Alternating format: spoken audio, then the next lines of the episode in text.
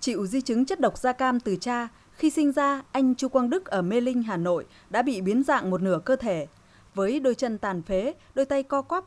Nhưng không chịu đầu hàng số phận, hàng ngày đến trường trên đôi vai của bố, mẹ. Anh đã lần lượt hoàn thành các cấp học và thi đỗ vào trường sư phạm.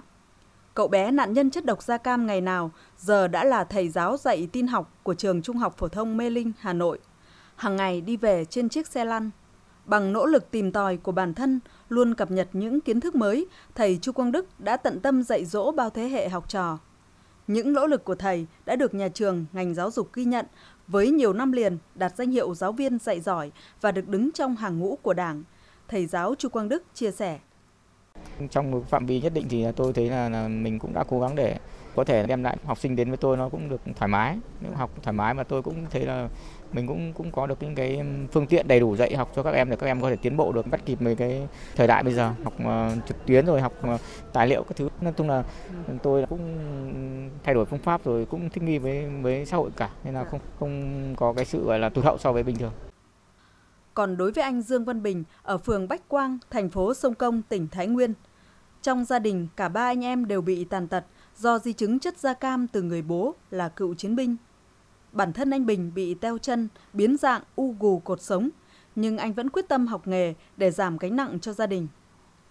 Với cơ thể bị chất da cam tàn phá, không nơi nào nhận anh vào làm việc. Trong lúc thất vọng nhất, anh quyết định xin bố mẹ đi thuê một cửa hàng ở thành phố Sông Công để khởi nghiệp sửa chữa đồ điện tử. Bằng nỗ lực không biết mệt mỏi, dần dần anh đã chinh phục được khách hàng. Không chỉ đủ sống mà còn gom góp tiền để tự mua lại và làm chủ cửa hàng.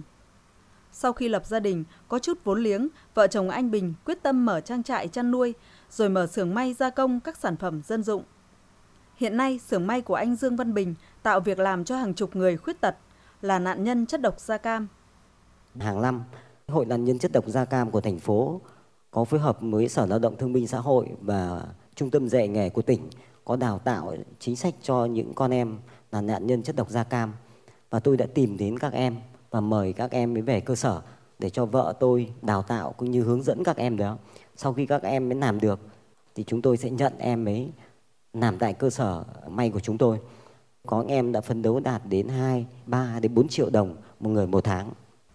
Không may mắn như những nạn nhân da cam khác, quá trình khởi nghiệp của chàng trai Nigeria ở Gia Lai đang còn rất gian nan. Dù đã học xong cao đẳng tin học, nhưng hành trình đi tìm việc làm với một người di chứng chất độc da cam bị mất đôi chân, mất cả hai bàn tay, vô cùng khắc nghiệt. Sau khi nhiều nơi từ chối, nay zurieng đã tìm được một nơi làm việc, nhưng không may công việc ở đây cũng không được lâu dài. Nên hiện tại anh vẫn đang kiếm việc làm và đi dạy giúp những người khuyết tật khác kỹ năng tin học văn phòng. Để có thể tự lo được cho mình, mặc dù gặp nhiều gian khó, nhưng anh Nigeria vẫn lạc quan, quyết tâm vươn lên trong cuộc sống. Vừa làm cái công việc của mình, vừa đi dạy các bạn khuyết tật khác. Đầu năm 2020 chứ là công ty bị phá sản thì em không có thu nhập. Em không có tiền để mà thuê nhà luôn đó nhưng mà bố mẹ em cũng vẫn tin tưởng là em em vẫn sống đủ. Tại vì tại vì nếu mà em nói là em thất nghiệp và không có tiền giả, tất, tất nhiên là bố mẹ em sẽ hộ tống em từ Sài Gòn về Gia Lai rồi. Cho nên rất là sợ. Nụ cười vẫn hiện diện trên gương mặt các nạn nhân chất độc da cam ngay cả những lúc khó khăn nhất. Dù lo được hay không tự lo được cho mình, họ không cảm thấy đơn độc, bởi đồng hành cùng họ còn có chính sách của nhà nước, có các cấp chính quyền, đoàn thể và xã hội quan tâm chăm sóc.